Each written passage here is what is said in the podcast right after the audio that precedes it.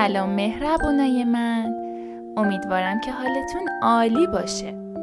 من خاله لالا هستم. اینجا اسمارت کیتزه که موضوعاتش به خوشمزدگی اسمارتیزه.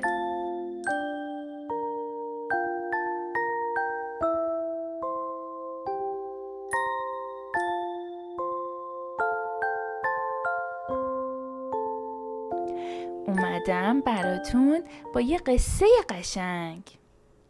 توی قصه ما یه دختر مهربون به اسم آلیس هست. آلیس فقط 6 سالشه. شبها موقع خواب وقتی به تخت خواب میره پتوی بنفش و مخملش رو روش می‌کشه. عروسک خرگوشش رو بغل می‌گیره و با یه لبخند قشنگ چشماشو میبنده.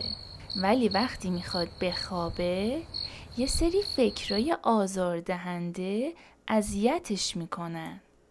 مثل چیزایی که توی تاریکی هستن. ممکنه روی دیوار سایه سیاه ببینه و یا لباسهای روی چوب لباسی رو شبیه یه شبه ترسناک ببینه.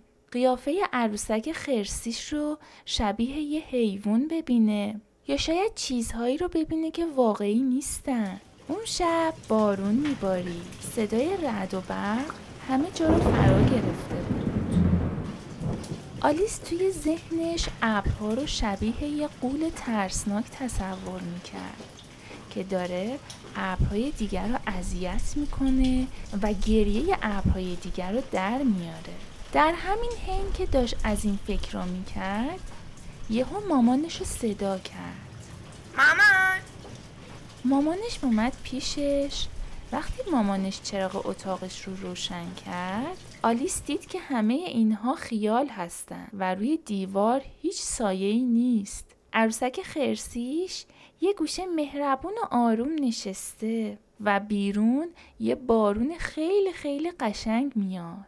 اون موقع خیالش راحت میشه و مامانشو میبوسه و به خواب ناز میره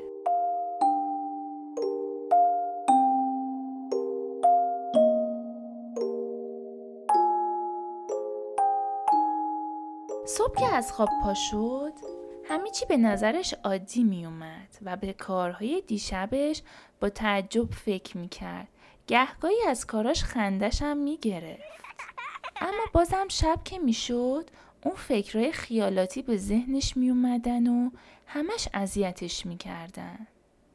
تا اینکه یه روز با دوستش السا که همسایهشونم بود و سه سال از آلیس بزرگتر بود این قضیه رو در میون گذاشت.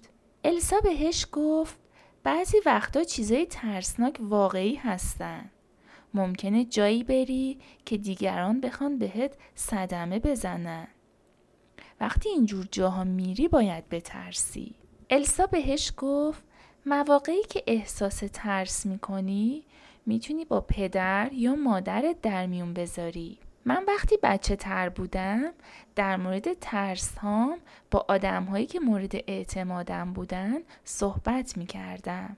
مثل پدرم، مادرم، خواهر و برادرم و یا گهگاهی دوستای صمیمی. ازشون کمک می گرفتم و در مورد چیزایی که می ترسیدم باهاشون صحبت می کردم.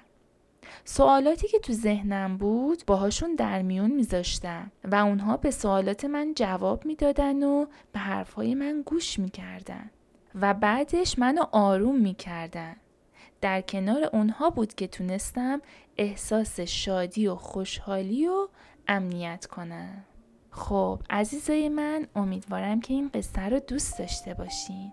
مواظب خودتون باشین. تا قصه بعدی خدا نگهدار.